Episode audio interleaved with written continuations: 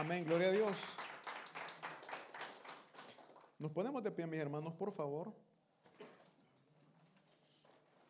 Y abrimos nuestras Biblias en el libro de Lucas, el Evangelio de Lucas. Mis hermanos, para el mes de marzo, si Dios lo permite, eh, que así va a ser en el nombre de Dios, vamos a estar iniciando nuestro servicio los días viernes. Espero tenerla acá a partir de marzo, mis hermanos.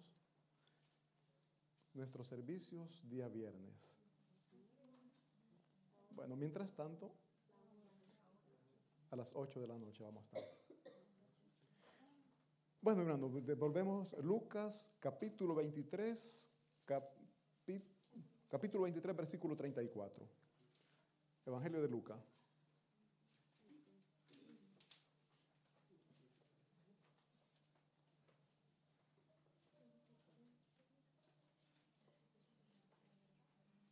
El tema de este sermón, mis hermanos, perdónalos, no saben lo que hacen.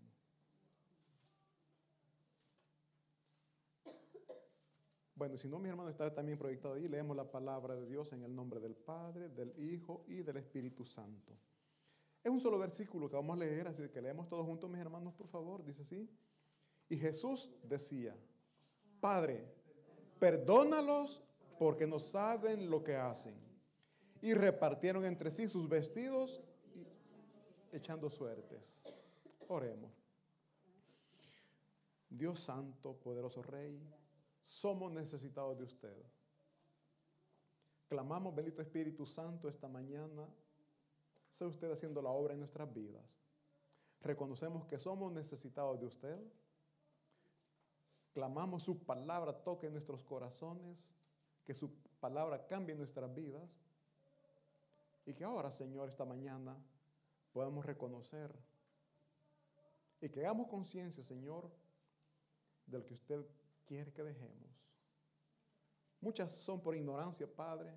No sabemos qué ofensa delante de usted. Y otras muchas, Padre, que aún sabiendo que no es correcto, lo hacemos, por lo cual pedimos perdón. Y rogamos su Espíritu Santo nos ayude cada día. En el nombre de Cristo Jesús. Amén. Mis hermanos, ¿se pueden sentar? Lo que hemos leído, mis hermanos, se dio al momento en que Jesucristo fue crucificado. A mí me gustaría, por favor, eh, hagamos trabajar nuestra mente en el sentido que hagámonos la imagen. La palabra de Dios, nosotros muchas veces la leemos, no meditamos en ella, la leemos por leer. Ahora en esta mañana yo quiero que hagamos un pequeño ejercicio y que en nuestra mente veamos la escena que Jesucristo está viviendo en este momento.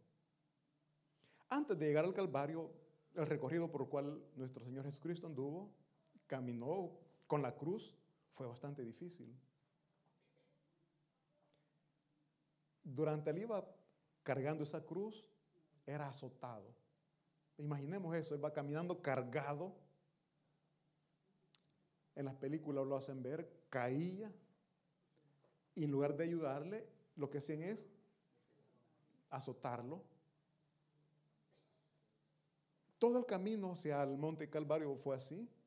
Sufrió durante el camino y el momento de estar ahí por amor a nosotros. Él no tenía por qué sufrir ese castigo, pero por amor lo hizo.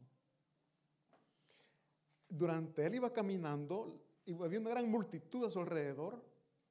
Pero no sé, cuando ustedes van cargados, o sea, usted no, no va viendo a los lados, cuando usted tiene problemas, usted ignora lo que a su, a su alrededor está pasando. Aquí Jesucristo va caminando, sabía que había una multitud, pero no sabía qué grande era esa multitud. O sea, como Dios sí lo sabía, pero en su humanidad no lo podía ver porque él iba bastante flagelado ya llega al Calvario, al punto donde lo iban a crucificar. Hagamos esa imagen, va golpeado, sangrado.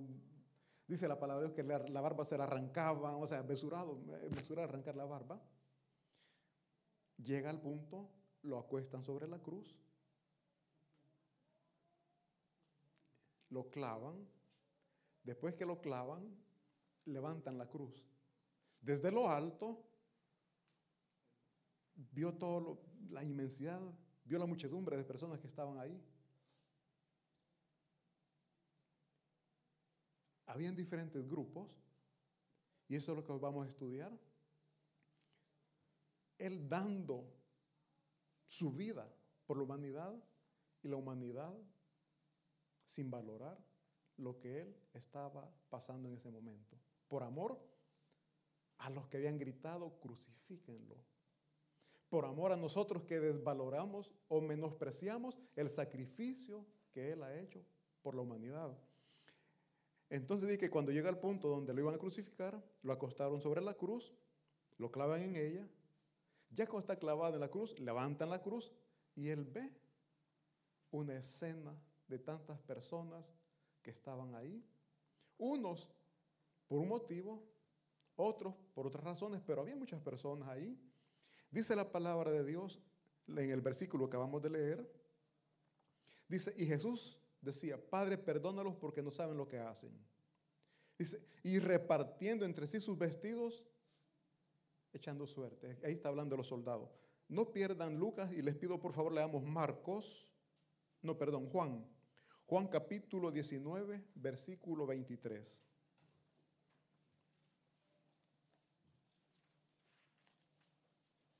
Ya está proyectado ahí. Dice Juan 19, 23. Oigan bien, dice, cuando los soldados hubieron crucificado a Jesús, tomaron sus vestidos e hicieron cuatro partes, una para cada soldado. Tomaron también su túnica, la cual era sin costura, de un solo tejido, de arriba a abajo. Mis hermanos, los soldados, después que crucificaron a nuestro Señor Jesucristo, se repartieron sus ropas. Dice que hicieron cuatro partes y se las repartieron entre los soldados. La túnica dice que era de una sola pieza, por lo cual no la podían, eso, no la podían dañar, no la querían romper. Entonces, lo que hicieron fue, se la rifaron. Ellos, mis hermanos, como en la actualidad, porque en la actualidad hay personas que no les interesa lo que Jesucristo hizo por la humanidad. Mas, sin embargo, están en la iglesia o estamos en la iglesia. Pero no estamos buscando la misericordia y el amor, el perdón de Dios, sino que muchas veces estamos en la iglesia buscando intereses terrenales, beneficios terrenales. Es feo decirlo, pero es la verdad. Hay predicadores o pastores que lo hacen por amor al dinero. El diezmo, la ofrenda, les interesa más que compartir la palabra de Dios dar a conocer lo que Jesucristo hizo por la humanidad. Van más, es más, terminando, eh, hay películas sobre esto y es triste, ¿verdad? Y vergonzoso decirlo, pero ahí salen unas películas que un pastor, terminando el servicio, lo primero que hacía era ir a contar el dinero, contento, oh, ¿cuánto, ¿cuánto hubo ahora? ¿Cuánto hubo ahora? La pregunta que él hacía. Y no solo los pastores, hay hermanos que también van a la iglesia, muchas veces porque ven que hay oportunidad de hacer negocios en la iglesia. Hay bastantes personas, puedo vender mi producto. O a veces van con la intención de que la iglesia les ayude económicamente. Y como iglesia se puede hacer, no lo digo que no, se puede hacer. Pero el principal propósito de una iglesia es dar a conocer lo que Jesucristo hizo por la humanidad. Dar a conocer que la humanidad sin Cristo Jesús está perdida, está destinada a una condenación por toda una eternidad. Y para esto les pido por favor que leamos Romanos capítulo 3, versículos 23 y 24. Para que veamos, mis hermanos, que la humanidad sin Cristo Jesús está destinada a una condenación eterna y no hay nada que hacer no hay otro medio, no hay otro camino más que Jesucristo. Y es eso lo que la iglesia, es eso lo que los predicadores tenemos que dar a conocer. Que no hay otro camino para llegar al Padre más que Jesucristo. ¿Por qué? Porque en nuestra humanidad estamos condenados. ¿Por qué? Porque somos pecadores. Dice la palabra de Dios en Romanos 3:23, por cuanto todos pecaron y están destituidos de la gloria de Dios. Dice el versículo 24. Pero, oigan bien, este es el beneficio que recibimos gracias a lo que Jesucristo sufrió en el Calvario. Dice, siendo justificados gratuitamente por su gracia mediante la redención que es en Cristo Jesús. Mi hermano, el versículo 23 nos está haciendo a un lado porque todos somos pecadores. Dice, todos. No hay ni uno solo que no peque, mis hermanos. Todos somos pecadores y por lo tal estamos destinados a una condenación eterna. Pero por el amor que Dios tiene para con nosotros, envió a Jesucristo a morir por cada uno de nosotros. Y es por eso que les decía que nos hiciéramos esa imagen cuando él, esa escena cuando él va caminando por las calles, que lo van azotando, llega al lugar donde lo van a crucificar, lo crucifican en el madero, no siendo merecedor de eso. Él tomó nuestro lugar. Él tomó su lugar, Él tomó mi lugar por amor a nosotros. Entonces, mis hermanos, nosotros tenemos que reconocer que somos pecadores, pero que tenemos una gran oportunidad de salir de esa condenación y es gracias a Cristo Jesús. Dice el versículo 24, lo que leíamos, dice, siendo justificados gratuitamente, oigan gratuitamente, usted no tiene que pagar nada para poder salir de esa condenación. Si alguien le está diciendo que usted tiene que diezmar, tiene que ofrendar o dar cualquier otra ayuda material a la iglesia o, qué, al pastor, mis hermanos, no es así. La palabra de Dios nos enseña que es gratuitamente y gratuitamente. Sabemos que es gratis, ¿verdad?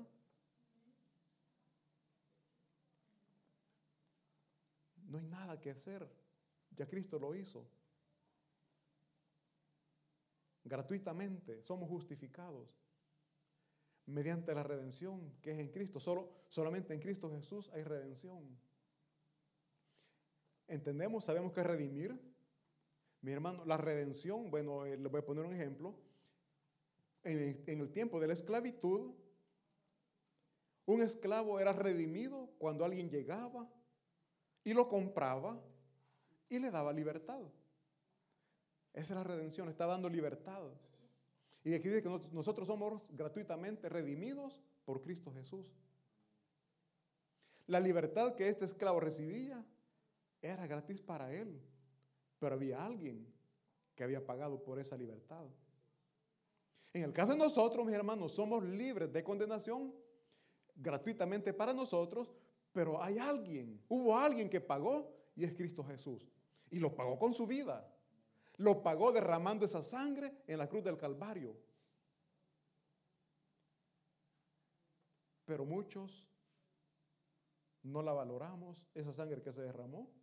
Y es por eso que Jesús oró al Padre y le dijo, Padre, perdónalos porque no saben lo que hacen. Mi hermano, nosotros venimos a la iglesia, con respeto le digo, pero muchas veces venimos quizás, siempre lo he dicho, quizás porque para no estar aburridos en casa. Quizás las familias han ido de viaje y quedamos solos, vamos a la iglesia. No es el propósito por el cual nosotros tenemos que venir.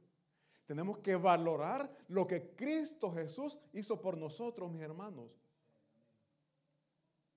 Y si no lo está valorando, aquí Jesucristo dice, perdónalos porque no saben lo que están menospreciando. Cuando Jesús está hablando con el Padre, es una oración. Nosotros siempre hemos dicho, mi hermano, la oración es hablar con Dios. La oración es hablar con Dios y aquí Jesús está hablando con el Padre y les dice, perdónalos porque no saben lo que hacen. Aquí vemos eh, en el, el versículo anterior que los soldados vieron o ellos mismos crucificaron a Jesús. ¿Y lo que, qué es lo que hicieron? Repartiendo sus, los bienes de Jesús, repartiendo sus ropas. a ellos no les interesaba. Ellos estaban haciendo su trabajo, es más. Como soldados tenían que hacer, cumplir las órdenes que se les daban.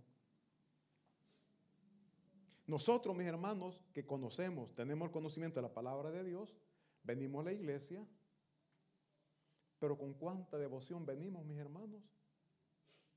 ¿Es santo para usted este lugar? ¿Es santo para usted este momento que está en la presencia de Dios? ¿O es como estar en el cine? ¿Es como estar en una reunión cualquiera? Mis hermanos, les digo, este precioso momento vale mucho. Porque estamos nosotros exaltando, estamos adorando al Rey de Reyes y Señor de Señores, quien dio la vida por todos nosotros. Así también, mis hermanos, podemos ver que dice la palabra de Dios, busquemos, volvamos a Lucas, por favor. Lucas capítulo 3, vamos a leer versículo 39.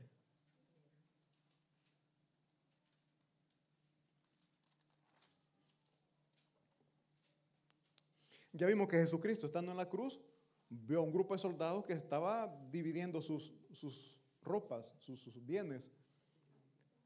Y luego después dice acá, Lucas capítulo 23, eh, versículo 39. Para hacer un poquito de historia, Lucas 23, 39. Yo creo que todos conocemos la historia, mi hermano, que junto a Jesucristo también fueron crucificados dos malhechores dos criminales. ¿Sí?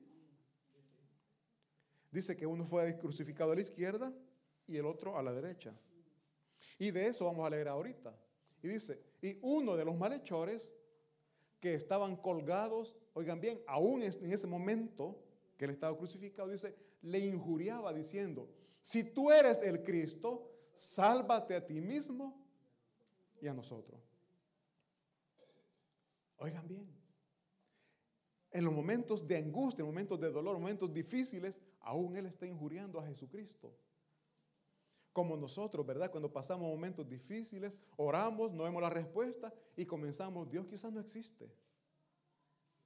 E incluso han habido personas que me han dicho, que en esos momentos de, dificultad han dicho, si Dios existe, quiero que haga esto. Ahora con una persona le digo, Dios no es un genio de la lámpara maravillosa, ¿no? Que lo frotaban, salía el genio y genio, quiero que hagas esto. ¿Y qué decía el genio? Tus deseos son órdenes, amo. Dios no es así, mi hermano. Dios es Dios. Y nosotros tenemos que estar al servicio de Él, no Él a nuestro servicio. Y nosotros queremos que Él esté a nuestro servicio. Queremos que Él haga lo que nosotros queremos. Y cuando Dios no hace lo que nosotros queremos, le injuriamos. ¿Y Jesús qué dijo? Padre, perdónalo porque no saben lo que hacen. En nuestra ignorancia nosotros ofendemos a Dios. El pecado es ofensa a Dios y nosotros por ignorancia muchas veces lo hacemos. Blasfemamos, le injuriamos. Y Jesús en ese momento estaba orando, no solo por los que estaba viendo ahí, sino también por nosotros, que íbamos a caer en en pecados, pidiendo cosas que no nos son convenientes, Él no nos va a conceder y vamos a comenzar a injuriarle. O van a haber personas que van a hablar a causa de nuestros problemas. Ve, y es cristiano y miren el problema que está pasando. Yo ni voy a la iglesia y no tengo ese problema. Están hablando de Jesús. Y entonces nosotros tenemos que decir, Padre, perdónalos porque no saben lo que están haciendo. Me están señalando, tú tienes un propósito para mi vida, pero ellos no lo saben. Y están hablando del Dios Todopoderoso. Entonces decimos, mi hermano, que aquí el malhechor le dice a Jesús, si tú eres el Cristo, sálvate a ti mismo y a nosotros. Él no sabía los planes y los propósitos que Dios tenía para la humanidad. Si Cristo no moría en la cruz, toda la humanidad estaba eternamente condenada a vivir, a pasar en el infierno. ¿Por qué esa es la condenación? Pero en la ignorancia de la humanidad que le decía, bájate, si eres Dios, bájate, sálvate. Es más, los sacerdotes, vamos a ver más adelante, decían, a otros salvó y él no se puede salvar. Y Jesucristo desde la cruz estaba viendo todo eso, mi hermano. Y él por eso dijo, Padre, perdónalos porque no saben lo que hacen.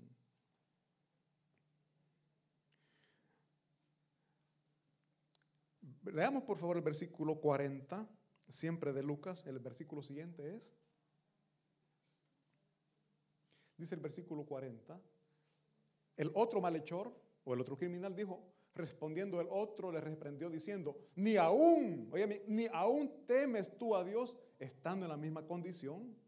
Estás en este problema y aún no respetas a Dios.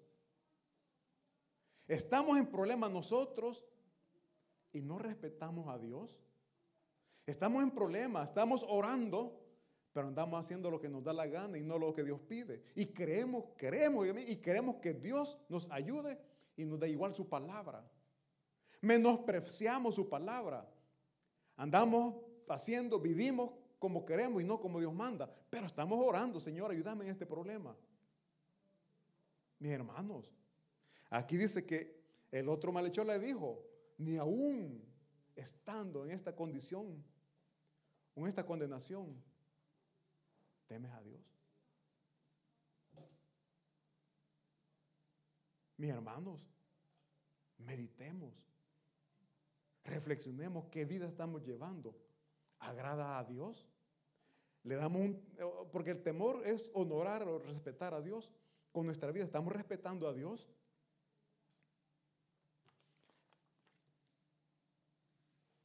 Eh, dice el por favor pasemos a Marcos. Marcos capítulo 15, 15 versículos 29 y 30. Estamos viendo, mis hermanos, lo estamos eh, hablando, estamos narrando lo que Cristo estaba viendo desde la cruz al momento que estaba crucificado. Ya vimos que vio un grupo de soldados que estaban repartiendo sus ropas. Al lado de él estaba un malhechor que le estaba injuriando, lo estaba ofendiendo, hasta burlándose de él. Y dice que también Jesús vio a la muchedumbre que lo insultaba.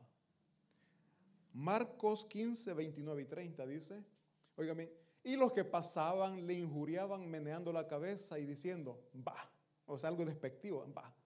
Tú que derribas el templo de Dios y en tres días lo, lo reedificas, sálvate a ti mismo y desciende de la cruz. Óyeme la muchedumbre lo que le decían. Va, esa expresión va. cómo le suena a usted?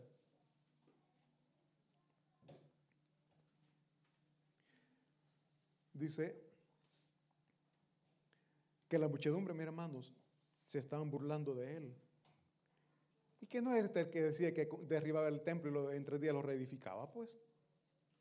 Y que no es el poderoso, pues. Que no es el rey, o sea, igual que hoy en este tiempo actual, mis hermanos, muchas personas que de Jesucristo hablan tontería y media. ¿Por qué? Porque ellos quieren ver que Dios haga lo que ellos piden. Ahí la gente que decía, para creer que es el Hijo de Dios, que se baje de la cruz, pues. Si se baja de la cruz, vamos a creer que Él es el Hijo de Dios. Mis hermanos, por eso que Jesús dijo, perdónalos porque no saben lo que hacen. Entonces nosotros, mis hermanos, tenemos que orar por aquellas personas que rechazan a Jesús como Señor y salvar de sus vidas, porque no saben lo que están haciendo. No saben que al rechazar a Cristo Jesús, se están ellos solo condenando, porque Dios ya no va a condenar a nadie, sino que nosotros mismos, por nuestros pecados, por nuestra necedad, vamos a ser condenados. Ya Cristo dio, la solución, pero la, humanidad, por su necedad, está despreciando lo que Cristo Jesús ha hecho por nosotros. Como que usted esté bien enfermo le lleven la medicina y usted no la quiere tomar. Si se muere va a ser por su gusto. La solución la tuvo en sus manos. Mis hermanos, podemos estar tan cerquita de Jesús, pero muy lejos de la salvación. Dice que un malhechor que estaba a la par de Cristo Jesús, el Salvador, pero no fue salvo. ¿Por qué? Porque no creyó en Él, porque no le tuvo fe. Al contrario, se burlaba de Él. Si era el Hijo de Dios, bajate y bájame también a mí. Y si no lo haces, porque no sos el Hijo de Dios.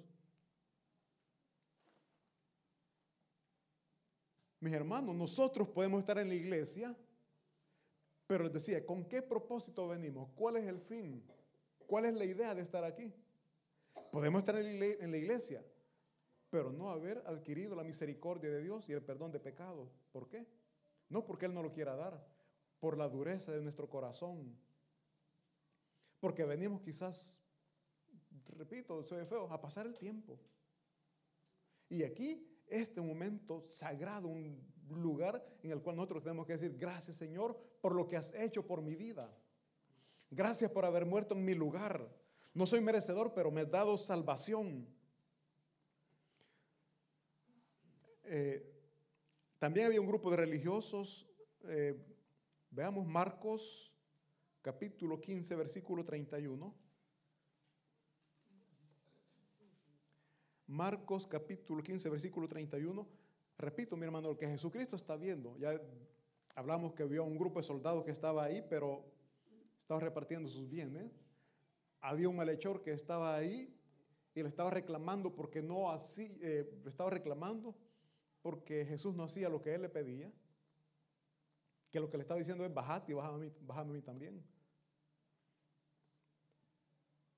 Vio una muchedumbre grande que le insultaba y se burlaba de él.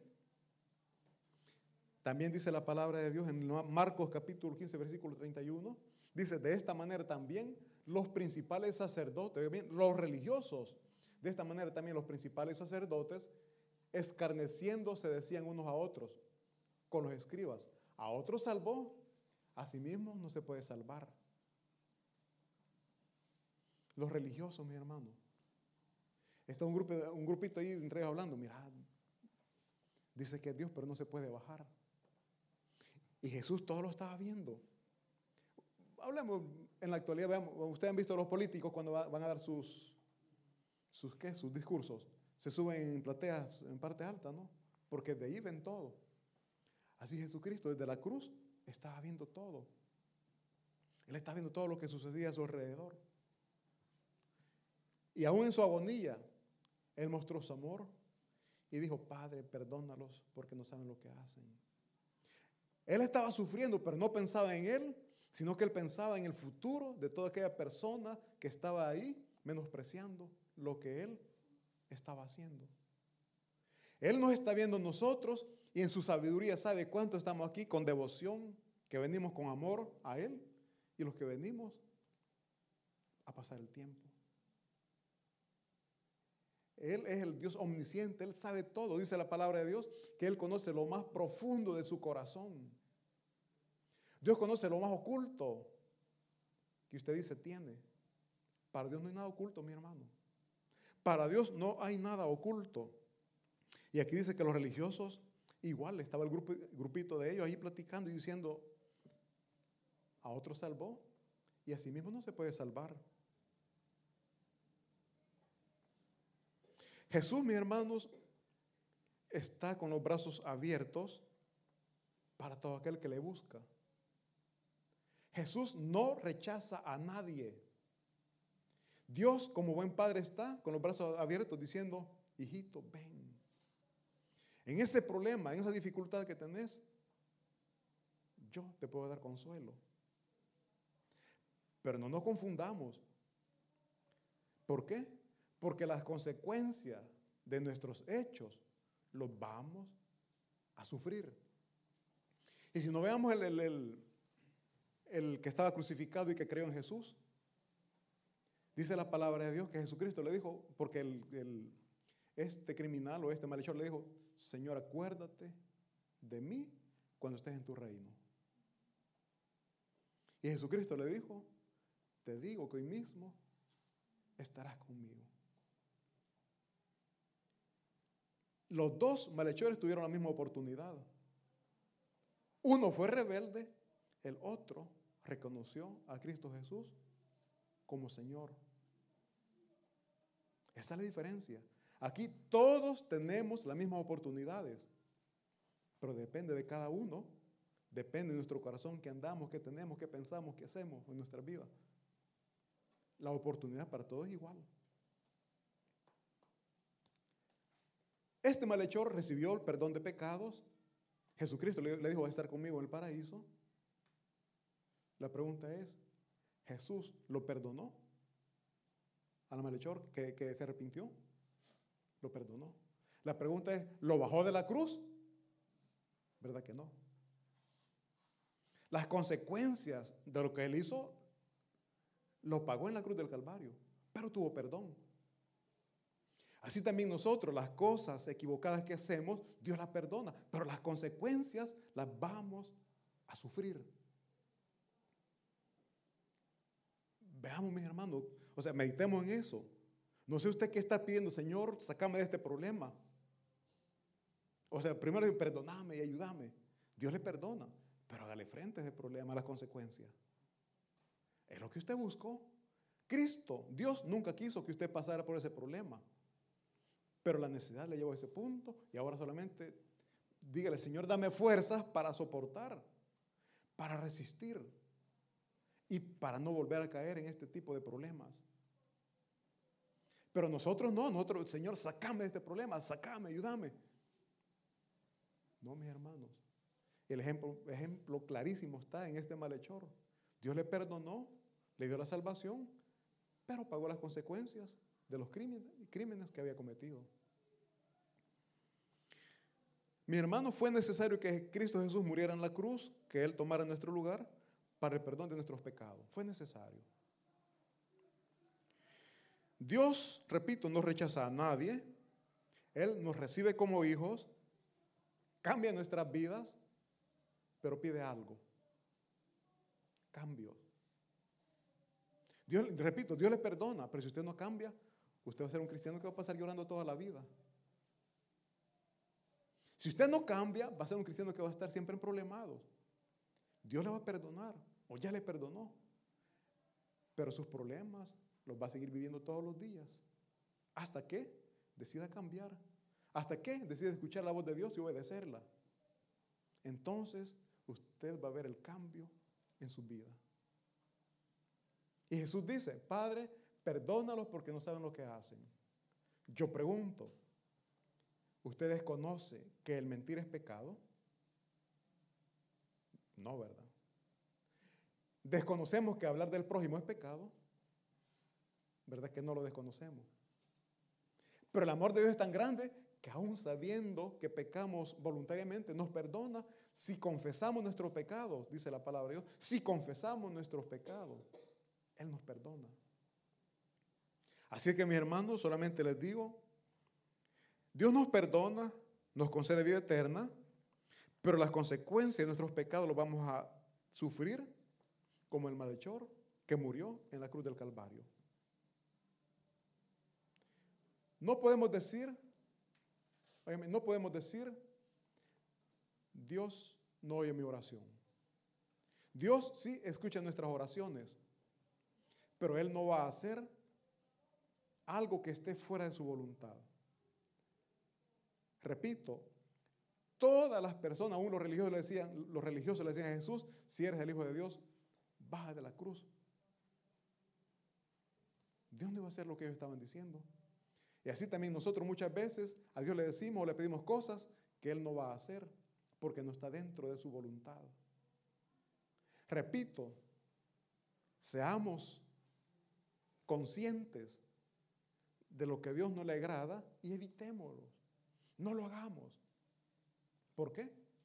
Porque si lo hacemos, dolor, lágrimas, nos estamos acarreando a nosotros mismos y a nuestra familia. No le echamos la culpa a Dios. Es nuestra necesidad que nos está llevando a estar llorando, a estar en problemados. Pero Dios es grande en amor y misericordia, que Él sigue intercediendo por nosotros. Ya para terminar, por favor, leamos Primera de Timoteo, capítulo 2, versículo 5. Ya vimos que Jesucristo desde la cruz intercedió por su pueblo.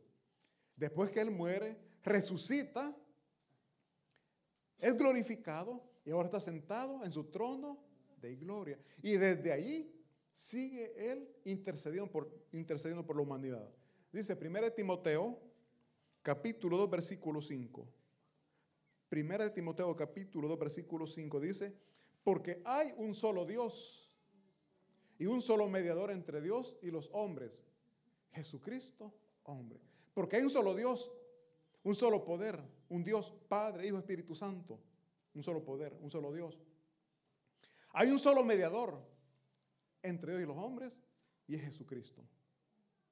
No andemos con mucho respeto, no quiero ofender, pero no andemos buscando a la Virgencita o el santo fulano, no. Único intercesor entre los hombres es Jesucristo, nadie más. No lo digo yo, lo dice la Biblia. Y la Biblia es palabra de Dios. Ahí está la verdad.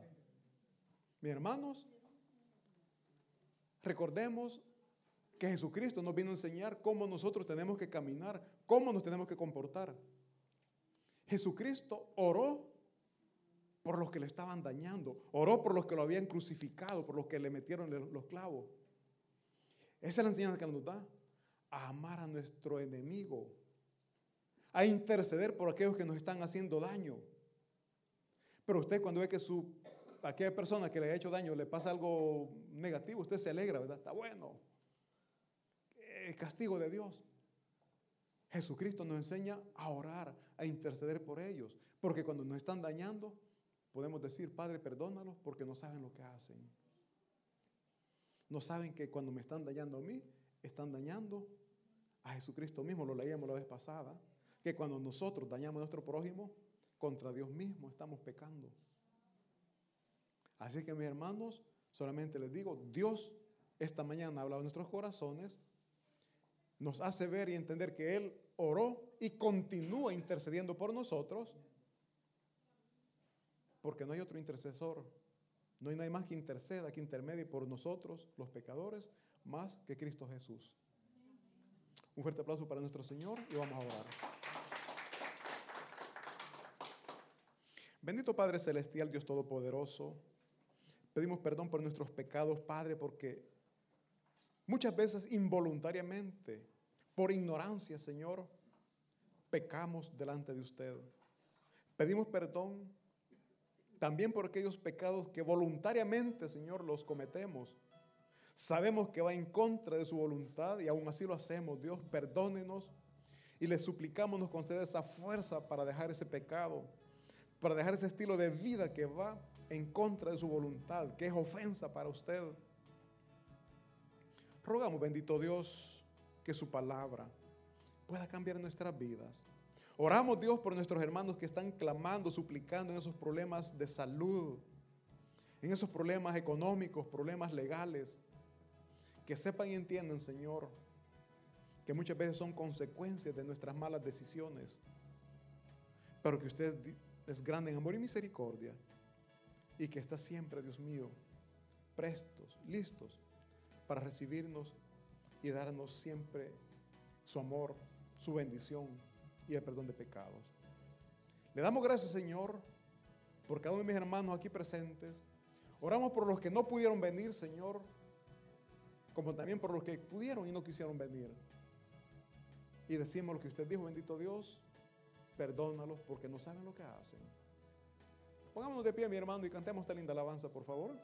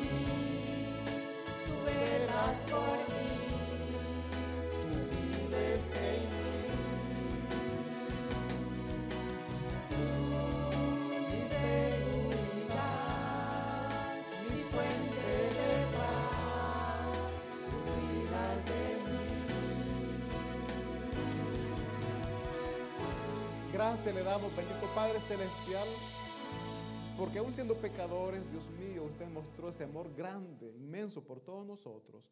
Gracias porque nos cuida, Señor, no siendo merecedores, usted nos da ese cuidado y le damos gracias. Así también, Señor, para despedirnos cantamos esta linda alabanza. Y les pido, hermanos, que cantemos todos juntos y que confesemos que tenemos un Dios incomparable.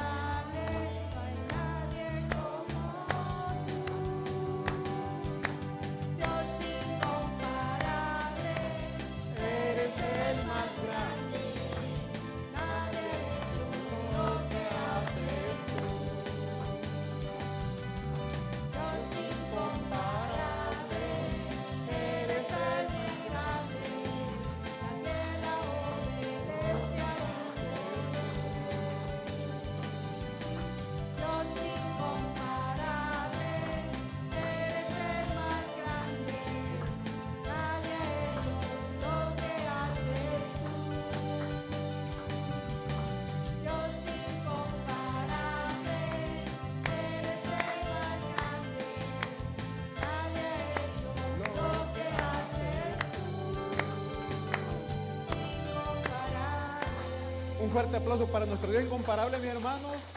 Que Dios me les bendiga y le esperamos a las 4 de la tarde.